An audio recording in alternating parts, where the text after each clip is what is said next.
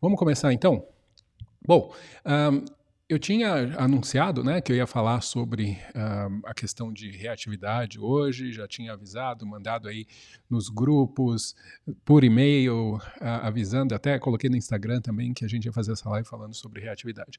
Só que, mais especificamente, sobre uma, uma perspectiva uh, de enxergar a questão de reatividade, não só a reatividade em si, mas a forma com que a gente vai abordar o tratamento dessa questão comportamental, uma abordagem e talvez seja um pouco diferente para muitas pessoas, uh, que é uma forma de você criar uma analogia que faça você entender um pouco melhor uh, como que o treinamento funcional, como que a metodologia funcional uh, enxerga a forma da gente trabalhar a reatividade, como que o, trabalho, o trabalho de uma forma mais globalizada, mais holística e, de, e a forma de entender também uh, vai influenciar as nossas escolhas de treinamento. Mas antes da gente falar sobre uh, essa perspectiva, a gente vai entrar um pouquinho, né, dar uma base aí para o que a gente vai falar depois,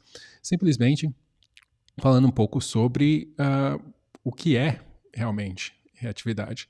Né? A gente vai falar sobre os sinais da reatividade, a gente vai falar sobre manejo ambiental, a gente vai falar sobre o que causa a reatividade e a gente vai começar né, tentando entender um pouquinho melhor o que é reatividade. Tá?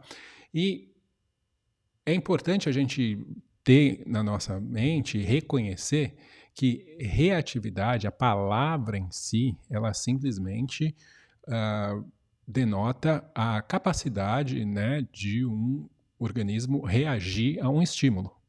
Né? Não tem nada dizendo que é uma reação baixa ou alta, uma reação rápida, mais lenta, uma, né? não tem uma, não define a palavra em si claramente o que é reatividade da forma que a gente entende para os cães. Então, a, a, pensando dessa forma, todo o cão, toda a pessoa é reativo, a não ser que esteja morto. Então você não reage, né? Você, todo mundo reage de alguma forma a o que tem no meio, tá? A pessoa uh, não reagir ou o cão não reagir é impossível, a não ser que ele que o organismo não esteja ali saudável, né, ou esteja morto, alguma coisa assim. Mas todo mundo reage. Agora, o nível de reação né, a resposta a esse estímulo é que é o diferencial quando a gente está pensando em reatividade canina. Né? Quando a gente pensa em reatividade canina, a gente está pensando numa resposta, numa reação, que é uma reação muito além do que seria o normal ou esperado de um organismo. Tá?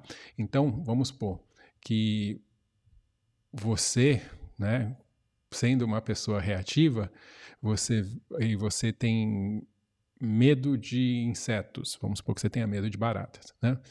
O que, que, seria uma reação normal? Se você tem medo de barata, uma barata de repente aparece na sua frente, você dá um grito, levantar, dá um pulo para trás, tal, não querer, até não querer ficar no mesmo ambiente que a barata, porque a barata anda, né, meio imprevisível, você não sabe o que vai acontecer, se ela vai voar, às vezes tem barata voadora, tal, você querer sair de perto. Até aí, né, a gente poderia até considerar um, uma reação normal de uma pessoa, tá? Porque uh, a pessoa já tem receio, já tem medo, ou se a pessoa é surpreendida, é algo que a pessoa não estava esperando, né? A reação inicial ela é normal.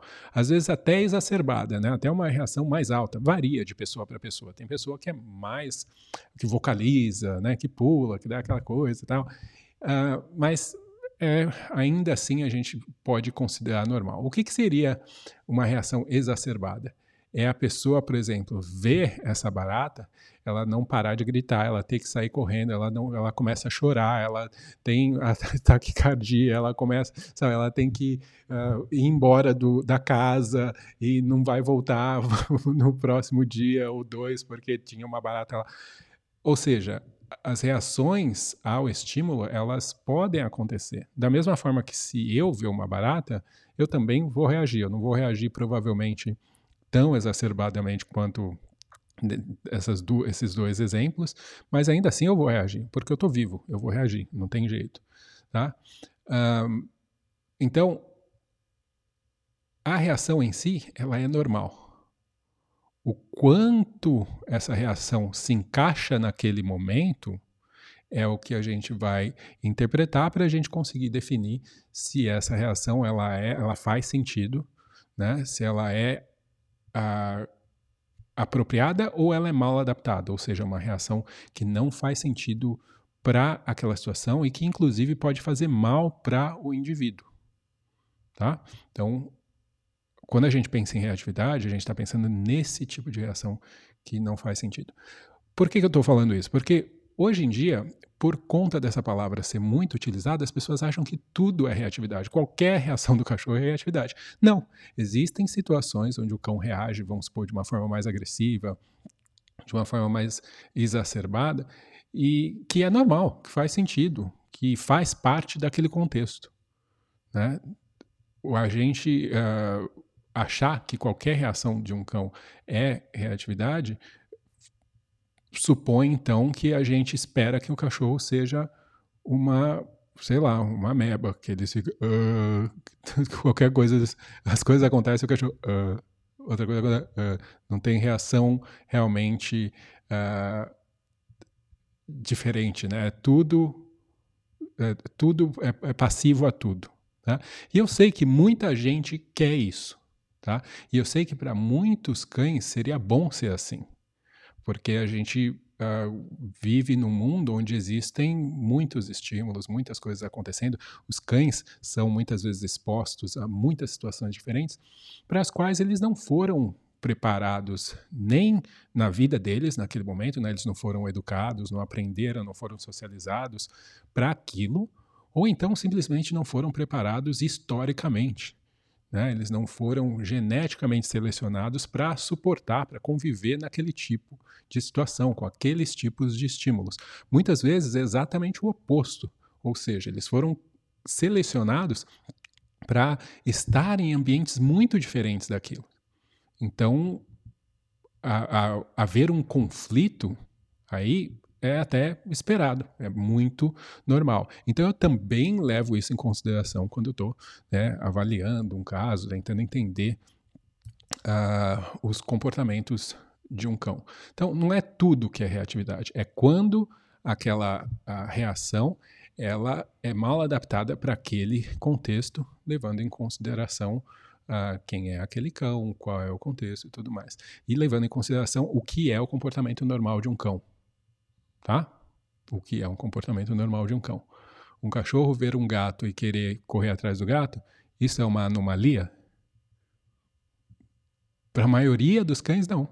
É um comportamento totalmente normal. A gente está falando de um, de um animal que muitas vezes a gente até selecionou para uh, ah, exacerbar as reações de, predatórias de caça e a gente anda com ele preso e coloca algo que ele foi né, geneticamente selecionado para se interessar e perseguir, e a gente impede ele de fazer isso. Então, a chance dele tentar ir atrás ou ficar frustrado por não conseguir é muito grande. Né? Não é uma anomalia, é normal. Né? Isso pode escalar, as reações desse cachorro podem escalar para algo né, uh, fora do normal? Sim, mas não porque o cachorro tem um problema, mas porque o ambiente em que ele está realmente acaba fazendo com que esse problema ocorra.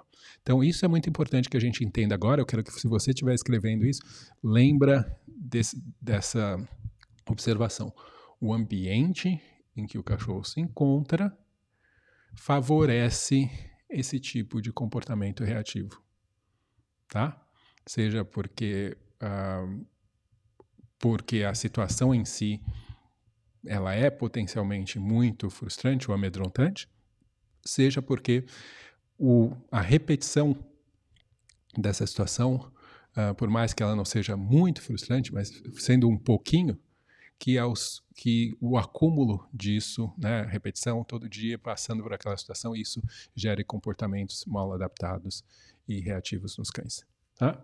Então, uh, lembra que essa, essa questão ambiental é o que realmente influencia o comportamento do cão.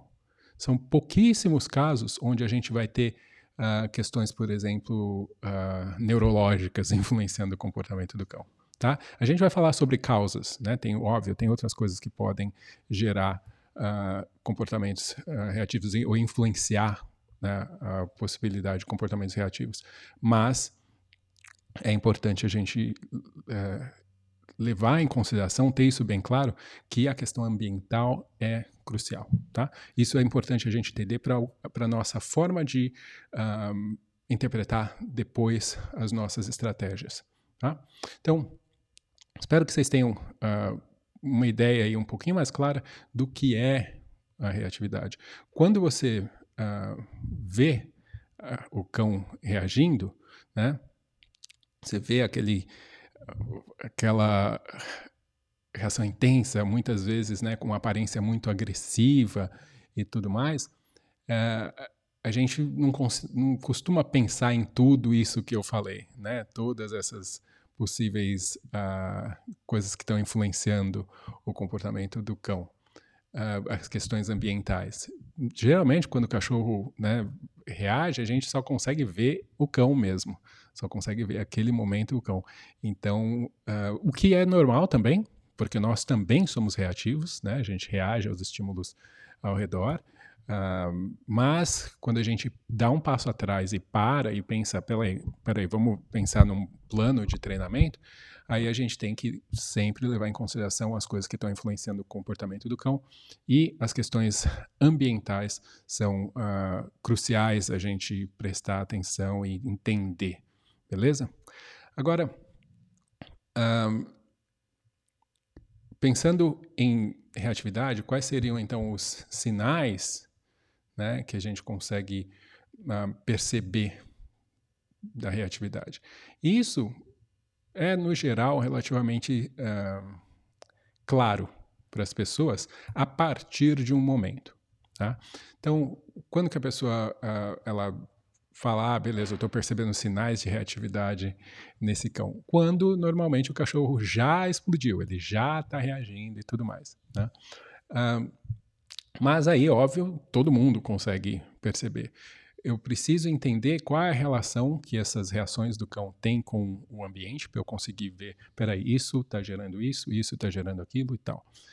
Uh, mas eu também preciso entender um pouco mais sobre uh, a questão da linguagem que esse cachorro vai demonstrar, né, quando ele está reagindo, para eu conseguir até interpretar um, qual a severidade dessa, dessa reatividade. É uma reatividade média, uma reatividade severa, é uma reatividade um, mais ligada à questão da frustração, é uma reatividade mais ligada à questão de insegurança do animal. Né? Então, quando a gente observa a reação, a gente consegue ter uma, uh, uma ideia um pouco melhor. Né? O comportamento do cão, se quando ele reage, ele uh, vai para cima do, do que quer que seja, né? o gatilho para ele. Uh, ele vai para cima e a, a, linguagem corporal dele demonstra uh, um pouco de medo, né? O tipo de latido que ele está apresentando é mais de frustração, né? Então isso é muito importante para a gente conseguir também depois entender uh, como que a gente vai trabalhar isso, né? É diferente você pensar em trabalhar uma questão de reatividade com um cão que está reagindo por frustração, os exercícios que a gente vai fazer são diferentes dos exercícios que eu vou fazer. Uh, tem eles, alguns deles se sobrepõem, né? Alguém está se coçando aí? Uh, alguns deles se sobrepõem, mas uh, muitos deles são diferentes, né? Quando eu tenho um cão que, por exemplo, tem um, uma questão de ansiedade que gera essa, esses comportamentos reativos.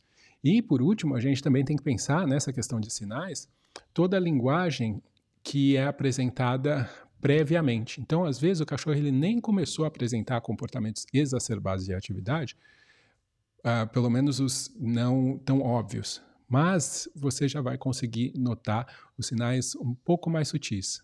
Né? Uh, ah, para quem entende bem de linguagem, eles não são nem um pouco sutis, eles são bem, uh, são gritantes. Mas aí é uma questão de, de você desenvolver essa habilidade de conseguir entender um pouco melhor a linguagem canina. Então, o que seriam, né? A gente vai conseguir perceber toda a postura do do corpo do cão, né, a forma com que ele está uh, caminhando, especialmente a questão da hipervigilância. Então, se você consegue notar num ambiente né, o quanto esse cachorro está preocupado e olhando para os lados e uh, não conseguindo focar em, em você. Um, a posição das orelhas, a questão de ofegância né, do, do cachorro, a respiração do cão. Um, toda a linguagem corporal, por exemplo, quando ele vai interagir né, com um gatilho, vamos supor que com pessoas ou outros cães e tudo mais, você consegue muitas vezes uh, ver bem antes da reação do cão que existe um potencial de reação. Tá? E óbvio, se você consegue entender, perceber isso antes, você tem que trabalhar isso antes e não quando o cachorro já está uh, ah, no meio né, da questão, no meio do, do da reação e, e enlouquecendo. Tá? Ah, muita gente uh, que está começando, especialmente no treinamento de cães, uh, tem dificuldade de entender. Que, e tem um ditadinho bem simples para vocês guardarem e sempre lembrarem. Você não treina, especialmente quando você está falando de questões de reatividade, você não treina na situação. Tá? Por mais que pareça, não pareça muito instintivo isso, né? mas você não deve treinar na situação. Você deve treinar para a situação, certo? Então você precisa praticar o que quer que seja que você precisa treinar. Como eu falei, vai depender da motivação, né, do, da reação do cão. Mas o que quer que seja que você vai treinar, você tem que treinar previamente. Você tem que treinar para preparar o cão para eventualmente a gente poder sim treinar na, na praticar na situação. Então, eu posso praticar na situação algo que eu já treinei antes, tá? Eu não treino na situação, eu treino para a situação.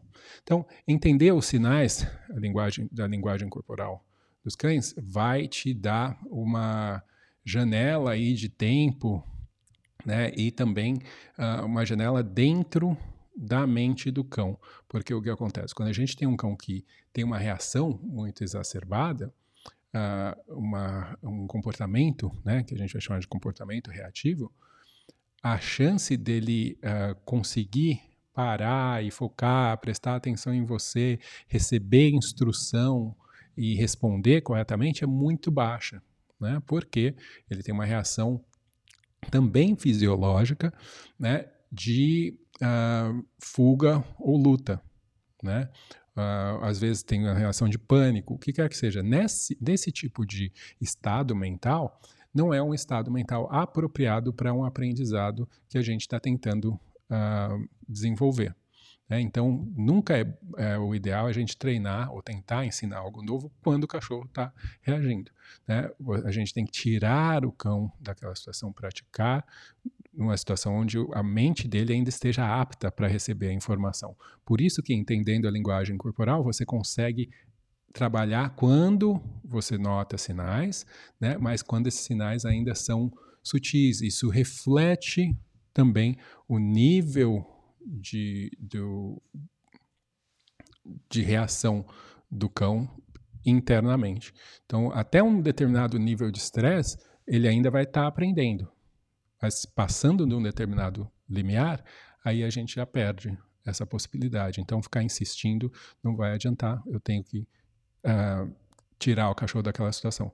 Mas, se eu consigo, uh, antes dele ah, chegar nesse ponto de não mais conseguir aprender, se eu conseguir trabalhar isso antes, observando a linguagem dele para não deixar chegar, né, para lidar com o ambiente, para não deixar chegar no ponto crítico, eu consigo uh, manter minhas sessões de treinamento mais produtivas. Tá? Uh, pensando então né, ainda na, na questão de compreender né, a reatividade, tem uma coisa que é muito importante, que tem a ver, então, também com essa questão de entender linguagem e, e se antecipar para evitar que as reações do cão elas ocorram e coloquem ele nesse estado onde o aprendizado fica uh, menos provável, men a gente tenha menos uh, possibilidades de ensino, que é a ideia do manejo ambiental. O que, que, tem, o que, que é manejo ambiental? É você controlar o meio, né, o ambiente, para fazer com que as reações do cão sejam menos prováveis. Ou seja, eu vou controlar o meio para que os gatilhos, as coisas que causam as reações, elas sejam uh, menores, elas tenham uma intensidade menor, elas estejam mais longe, né, elas aconteçam de forma mais espaçada, né, uh, ou não aconteçam de forma alguma. Tá? Então, por que, que é importante isso? Porque o manejo ambiental vai permitir que uh, duas coisas.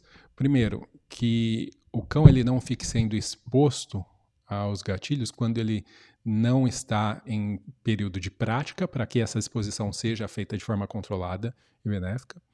Um, isso é importante para que, no caso de o cão ser exposto e ele reagir, né, um, isso não se torne mais uma prática, né, uma prática do comportamento ou dos comportamentos que a gente não quer.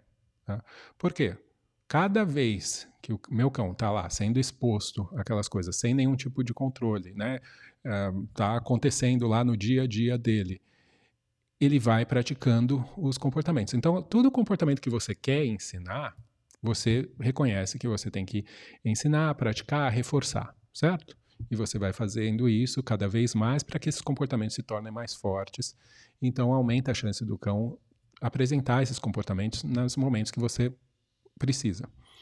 Quando a gente está falando de reatividade, se eu não tenho controle ambiental e o cão continua apresentando comportamentos reativos, ele, da mesma forma, ele está praticando esses comportamentos reativos. Se ele está praticando esses comportamentos reativos, esses comportamentos reativos estão se tornando cada vez mais fortes.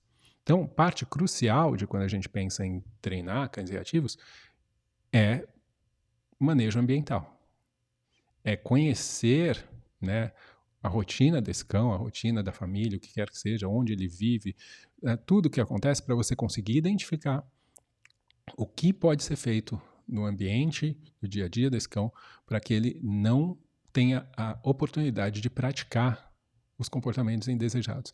Porque quando você pratica um comportamento, uh, o seu cérebro né? E no caso aqui, a gente está falando do cérebro do cachorro porque uh, eles são muito similares nesse aspecto.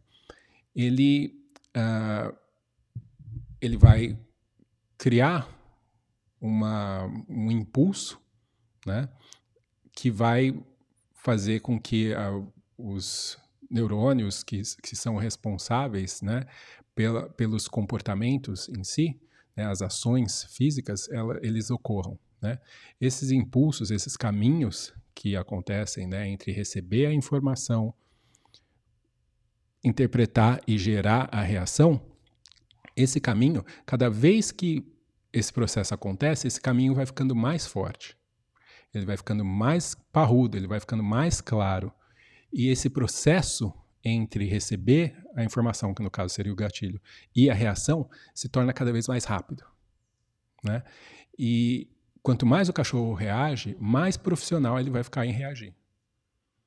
Certo? Mais reflexo vai ficar, vai, vai ficar essa, essa, esse caminho né, entre o momento que aparece o gatilho e a reação do cão. Então é crucial que o cão não possa continuar praticando os comportamentos reativos. Tá? Então, isso não é só na hora que você está treinando. É muito importante que isso seja levado em conta a todo tempo, porque o cachorro não aprende só no momento em que ele está com você, ele aprende o tempo todo, tá? O tempo todo. Então, uh, até porque, exatamente por isso que ele aprendeu e os comportamentos reativos. Ele não precisou de um treinador. Né? A vida ensina.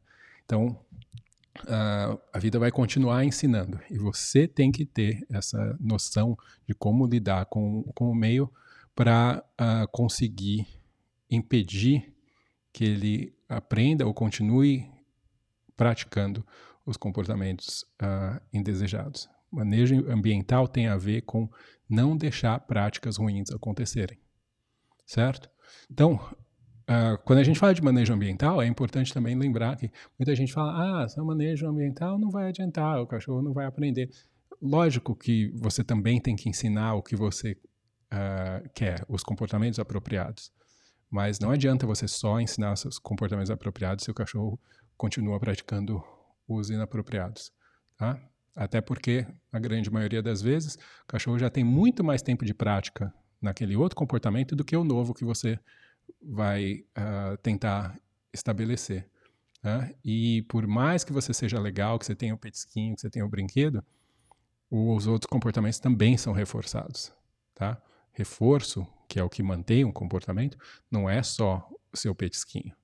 Tá? Especialmente quando a gente está falando de cães que reagem por uh, problemas de ansiedade e de medo. Tá? Então, beleza.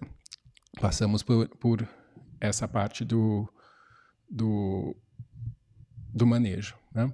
Então, seguindo em frente, a gente vai pensar na questão das causas.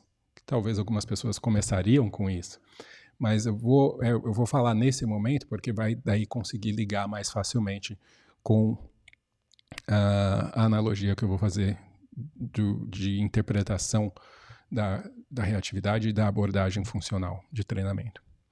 Quando a gente pensa em atividade, uh, como eu falei, ela pode ter, ela é o que a gente chama de multifatorial, pode ter vários fatores que vão levar um cão a apresentar esses comportamentos, essas reações que não se encaixam corretamente para o contexto, né, que são uh, mal adaptadas. Esses fatores diversos, eles podem ser, então, uh, um fator que gera isso, um fator diferente para cada cachorro, mas também pode ser que sejam vários fatores para o mesmo cão. Ou seja, um acúmulo de fatores que vai gerar a questão, vai gerar o problema. Então pode ser que, por exemplo, o cão, ele, se fosse um fator só, ele não seria uh, ele não apresentaria esse, cão, esse comportamento reativo.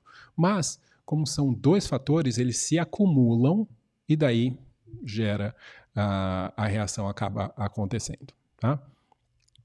Mas, uh, além dos que a gente chama gatilhos, que seriam os fatores, uh, na maioria, externos, né, que vão um, gerar reações dos cães, né,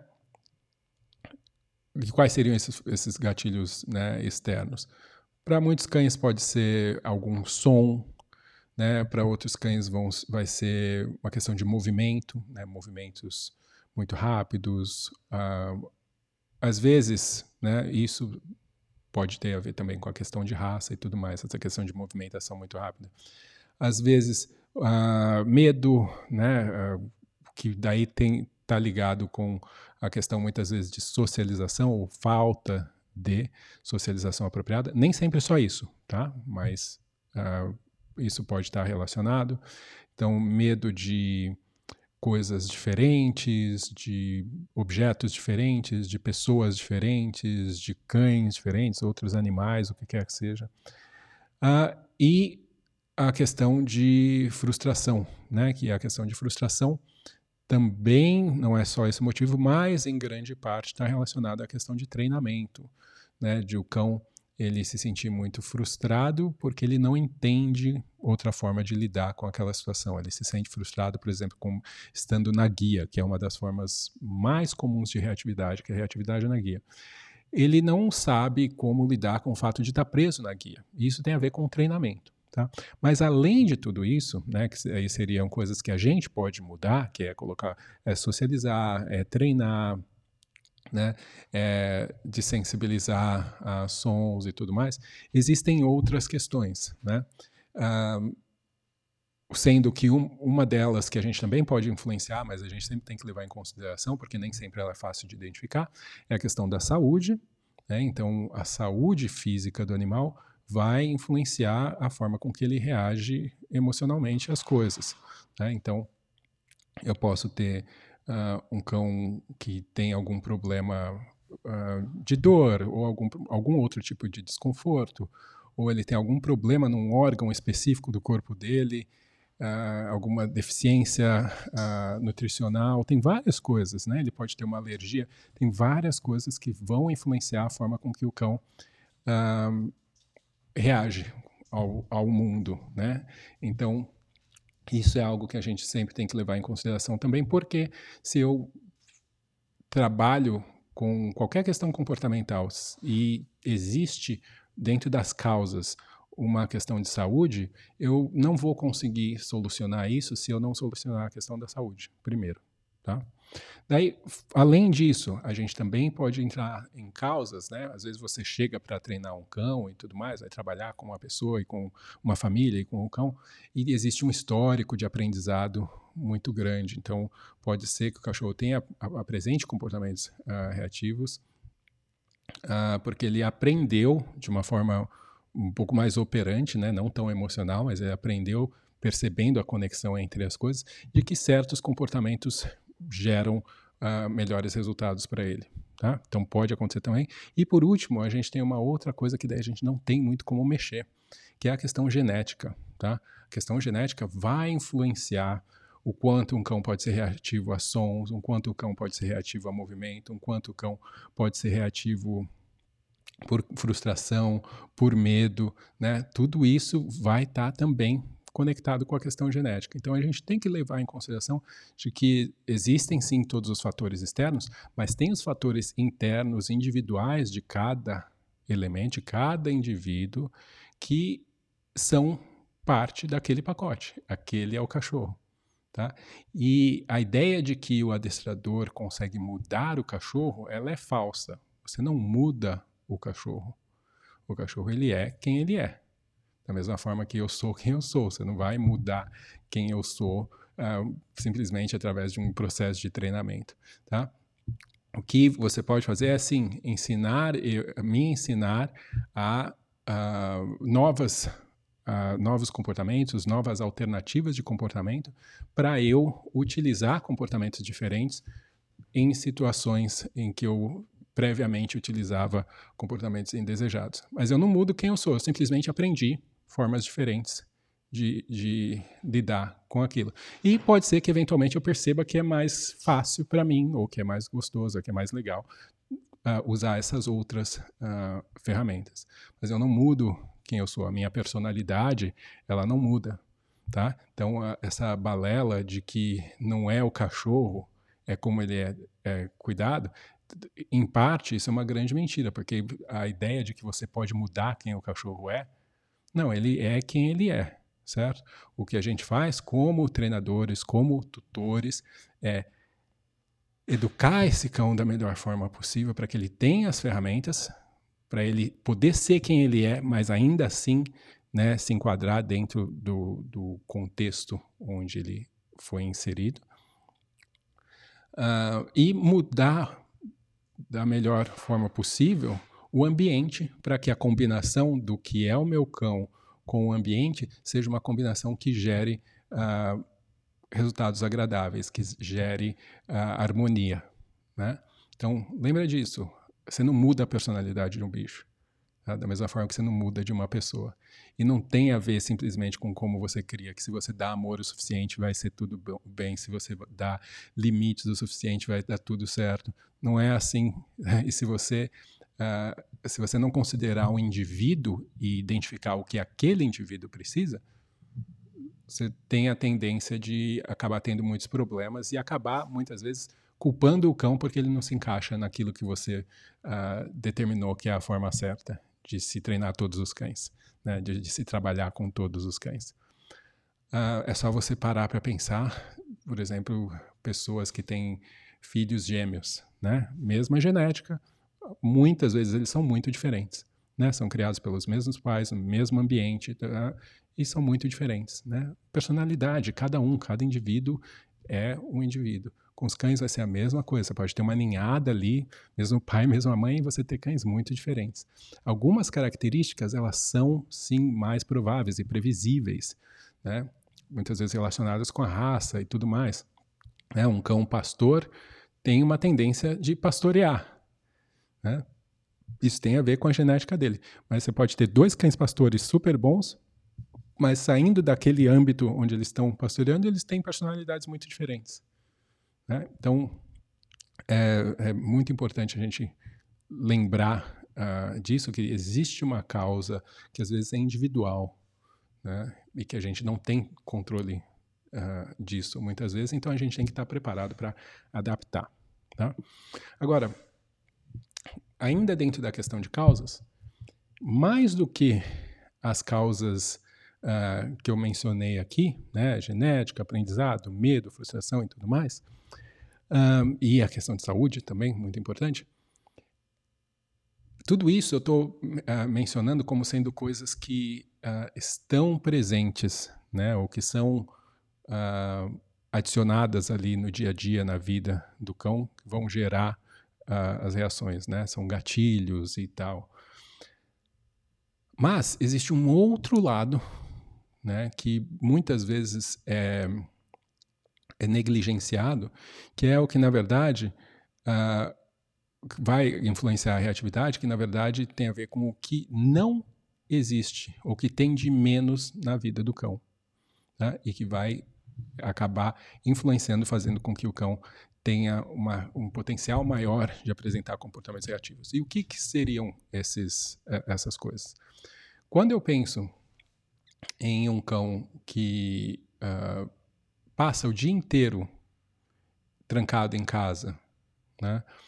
E que passa o dia inteiro sozinho, ou que passa o dia inteiro sem fazer atividades, ou que passa uh, uh, o dia inteiro num ambiente onde ele não entende as pessoas, né? ou seja, o, o, a questão social e de comunicação ela é uh, difícil, né, ou um ambiente que é muito estressante, porque essas mesmas pessoas podem ser muito agitadas e esse cão tem uma personalidade que não se encaixa com isso. Essas pessoas recebem visita o tempo inteiro, ou, é, ou tem crianças que recebem amiguinhos e ficam brincando o tempo inteiro e correndo para cima e para baixo, ou tem uma, outros fatores aí que estão uh, influenciando como por exemplo, ah, uma obra no meu vizinho e tudo mais. São questões internas que fazem com que, externas, que na verdade fazem com que o que está faltando para esse uh, indivíduo, né, pode ser mais comunicação, mais atividade física, mais estimulação social, mais tempo de descanso, né? São vários fatores que muitas vezes, eu vou dizer para você, ó, eu não tenho um percentual exato, mas eu garanto que são muitas vezes, uh, possivelmente 50% das vezes, se cuidados, se levados em consideração, esses fatores em si, né, essas questões, já podem trazer um impacto muito grande no comportamento do cão, no contexto de reatividade. Então, mesmo sabendo que, olha, uh, as crianças em casa tiveram uma festa de aniversário e foi super agitada, e isso né, deixa o cachorro um, talvez mais muito estimulado, muito estado ou um pouco apreensivo, o que quer que seja. Uh, e ele passou vários dias aí né, nesse estado mental super estimulado e sem descansar o tanto que deveria, a chance desse cachorro ser agir de forma mais reativa quando ele estiver passeando na guia, na rua, é, ela cresce, tá?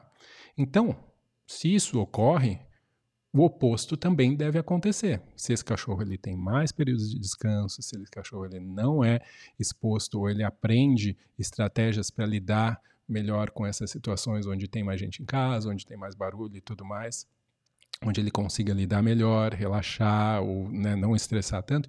Então, automaticamente, as minhas reações na rua também vão diminuir. Né? É o, simplesmente a lógica. E muita gente negligencia isso, porque, novamente, pensa em treinar na situação e não para a situação. Quando eu falo treinar para a situação, é eu praticar as coisas que eu vou precisar na situação? É. Mas também é eu pensar em todas as outras coisas que vão influenciar o comportamento geral de um indivíduo. Quando você é uma pessoa muito reativa, estressada, que qualquer coisa você briga, briga no trânsito, não sei o que lá, né? o que, que você precisa fazer? Se for num médico, um médico bom, né? Porque vai ter aquele médico que vai te passar um calmante, né? E daí você vai tomar, tomar, tomar até ele não funcionar mais, daí você tem que passar por uma dose maior ou um outro tipo de calmante, alguma outra coisa assim. Um bom médico ele vai trabalhar com você para encontrar, né, as causas daquilo, te dar ferramentas para você conseguir usar ferramentas nesses momentos de, de crise, né, momentos extremos, mas principalmente também, você pode ver todo mundo, você vai no YouTube, você vai onde quer que seja, você vai procurar gente dando conselhos sobre como uh, melhorar a sua questão emocional, você ser uma pessoa mais calma, você ser uma pessoa mais equilibrada, né, inteligência emocional e tudo mais. Todo mundo vai falar o que você vai precisar fazer, ó, você vai precisar de tempo para você, você vai precisar de atividade física, vai precisar de mais lazer, você vai precisar uh, talvez de tempo de, de descanso maior, melhor sono, você vai precisar de uma alimentação melhor. Eu não preciso dizer isso, todo mundo sabe, mesmo não, não fazendo, né, não seguindo necessariamente, todos nós sabemos que isso vai influenciar diretamente a nossa forma de reagir ao mundo. Por que não seria assim com os cães? Por que não, pens não pensar de uma forma holística com os cães? Então, quando a gente pensa em, em reatividade, uh, eu vou tentar, né, eu vou adicionar aqui uh, uma imagem para vocês, para vocês conseguirem entender isso daqui um pouquinho melhor. Uh, a gente vai tentar criar para o meu cão ou para o meu aluno o máximo de possibilidades de conseguir diminuir os seus níveis de estresse e de tensão e tudo mais que fazem parte do dia a dia, tá? Eu não preciso privar totalmente, porque isso é impossível, mas imagine o seguinte, e essa imagem aqui ela serve para tentar descrever um pouco isso. Imagina que você tem um cachorro e esse cachorro é um balde, certo? Esse cachorro ele tem, uh, ele consegue conter uma quantidade de, de estímulos, né? Antes dele começar a transbordar. Antigamente eu pensava que o seguinte, bom, beleza, uh, vamos pensar que esse cachorro é um balde, ou ele é um copo, alguma coisa assim, e vamos trabalhar para fazer com que esse copo ele consiga conter mais coisas, que o cachorro crie uma resiliência, ou seja, que ele consiga lidar com mais estresse, que ele consiga aguentar mais estresse. E o que acontece? Muitas vezes a gente fazendo isso, a gente está simplesmente tentando uh, colocar mais água dentro de um, um, balde que não vai crescer. Porque lembra que a gente não muda a personalidade? Lembra que a genética ela é o que ela é? Então, para alguns cães, você vai conseguir sim aumentar o potencial dele lidar com certas situações. Uh, muitas vezes, dependendo da forma que a pessoa escolhe treinar, isso vai ser às custas do bem-estar do cão, o que a gente repudia, né, o que a gente não quer de, de forma alguma. A gente quer lembrar de manter essa questão do, do bem-estar, porque isso influencia a relação que o cachorro tem com as pessoas também e com o meio no geral, né?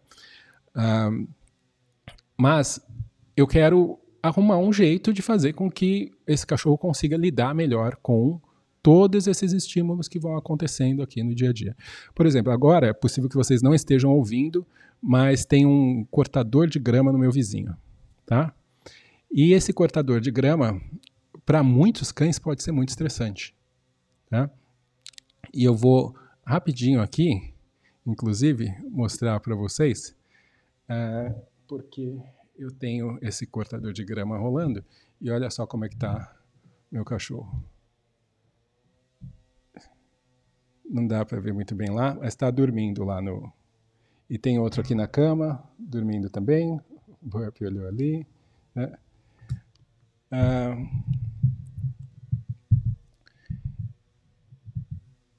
deixa eu arrumar aqui a câmera novamente.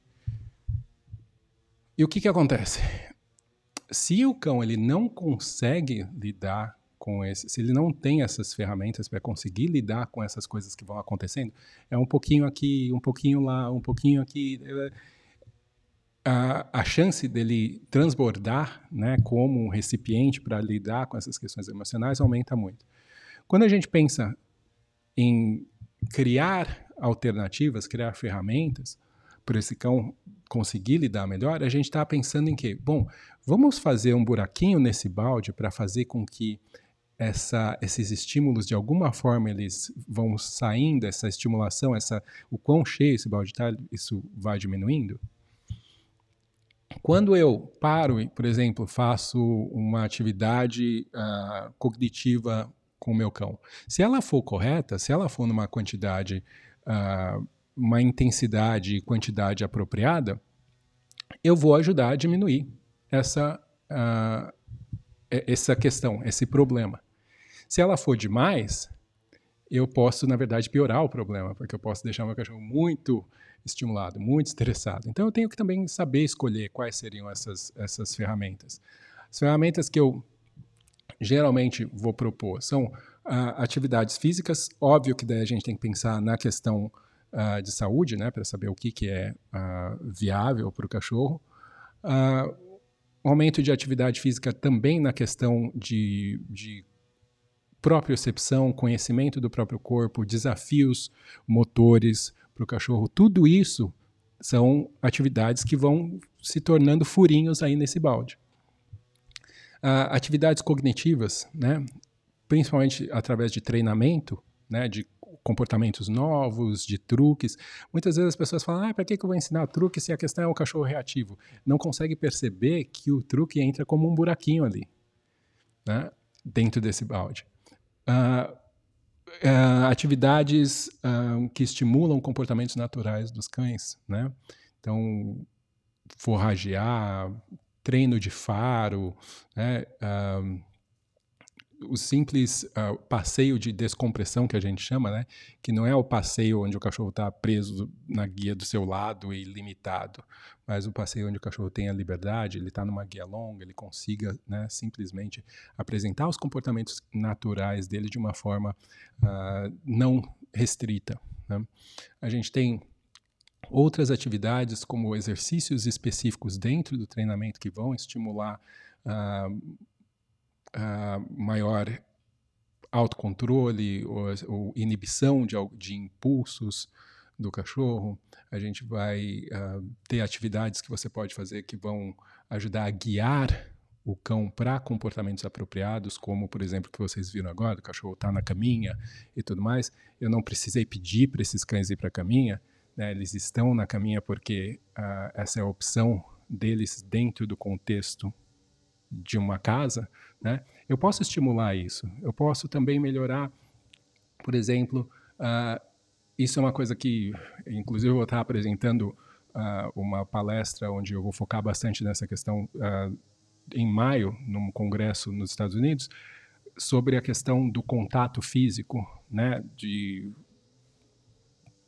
cuidados como escovação, carinho, massagem e tudo mais, o como isso uh, tem uma influência muito grande na, na questão de treinamento de recuperação de cães com questão de problemas emocionais e reatividade, como também dentro do treinamento. Então, tudo isso são coisas que você vai fazer, uh, que você pode fazer, que vão influenciar diretamente a questão do, do da reatividade, ou desculpa, diretamente, indiretamente, né? mas vão trazer resultados que muitas vezes surpreendem as pessoas, porque elas falam: nossa, eu nem cheguei a fazer um treino para a situação e o cachorro já melhorou. Ele já está apresentando comportamentos bem mais calmos, as reações dele são bem mais amenas. Por que será que está acontecendo isso? Ah, tá, porque eu fiz tudo isso, todos esses uh, esses trabalhos que a gente chamaria de auxiliares, né, medidas auxiliares, na verdade tem uma influência muito grande. Né? Quando você está lá brigando no trânsito com alguém, o seu terapeuta não vai falar para você uh, o que fazer lá naquela hora. Ele vai falar para você fazer um monte de coisa antes para você não, não achar que precisa brigar no trânsito. E óbvio, ele também vai te ensinar, como nós ensinamos os cães, a ter, a apresentar comportamentos diferentes, a conhecer estratégias diferentes para conseguir nessas situações né, de reatividade buscar outros, outros caminhos, né? Como se o seu terapeuta falasse, oh, na hora do trânsito, se alguém te fechar, conta até 10, que seja, antes de você ter uma reação. Né? Então, aprender a ter esses outros, essas outras alternativas também é parte do, do trabalho, mas aí é uma parte que é a seguinte, né? Ela, ela não é uh, sozinha.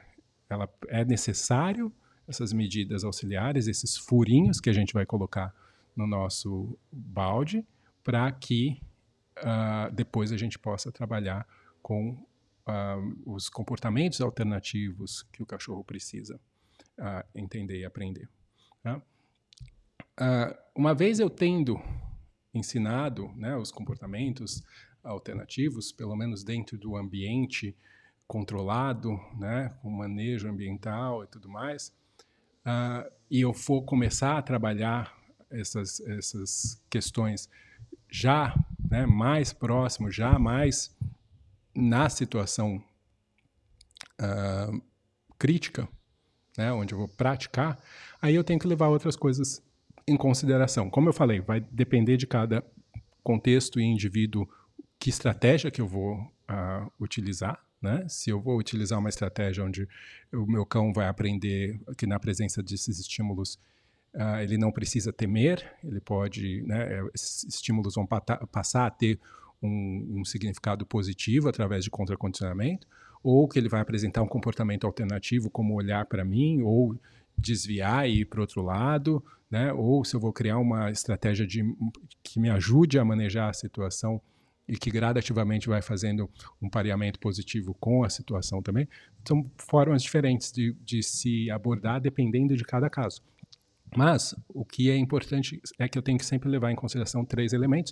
Eu vou entrar mais a fundo nesses elementos numa aula que eu vou dar uh, dia 8 de março, tá? uma aula exclusiva só sobre reatividade, vai ser um pouco mais completa, eu vou dar mais exemplos e tudo mais também, que vocês uh, também que estão aqui podem participar, é gratuita também, mas daí você tem que se inscrever para participar, é só você uh, entrar no, no, meu site, acho que vai ter link aqui na descrição também, ou então, se você já faz parte da minha lista de e-mails, grupos e tudo mais, você já deve estar recebendo informações sobre isso também. Uh, mas aí eu vou compartilhar um pouquinho mais sobre esses, essas três questões, né, que são a questão de duração, de distância e de intensidade. Né? Quando a gente pensa em trabalhar comportamentos alternativos para as situações críticas, eu tenho que sempre levar em consideração esses três elementos. Então, tem uma forma que esses três elementos trabalham, né? tem um triângulo aí, onde a gente sempre leva em consideração as três coisas para a gente medir o quanto que eu vou poder fazer de intensidade, do gatilho que eu estiver utilizando, ou o tempo que eu vou estar expondo esse animal, ou a distância que eu vou estar expondo esse animal, para eu manter um equilíbrio e conseguir sempre ir avançando, e não correr aquele risco de passar do limiar, onde eu entro naquele momento, onde eu entro naquele ponto onde o aprendizado do cão fica comprometido. Né? E às vezes, por ser uma, se for uma situação muito intensa e possivelmente traumática, gerar um aprendizado de experiência única que pode ser negativo e daí eu tenho um problema ainda maior. Né? Então, um, eu vou falar um pouquinho mais sobre isso na, na outra aula também, porque é, é, um pouco mais complexo, e daí eu vou estar também uh, mostrando uh, algumas imagens e vídeo e tudo mais, ficar um pouco mais, uh, mais a fundo nesse, nesse aspecto.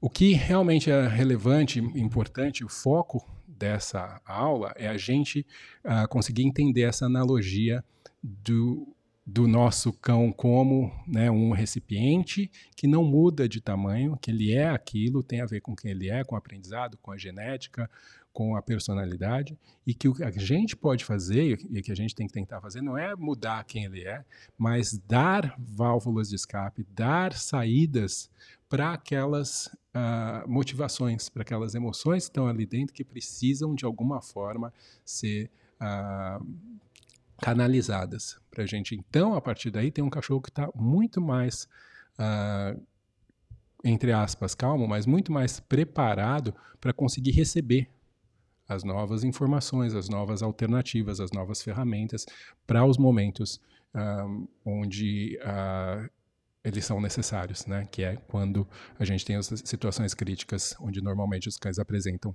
comportamentos reativos. Beleza?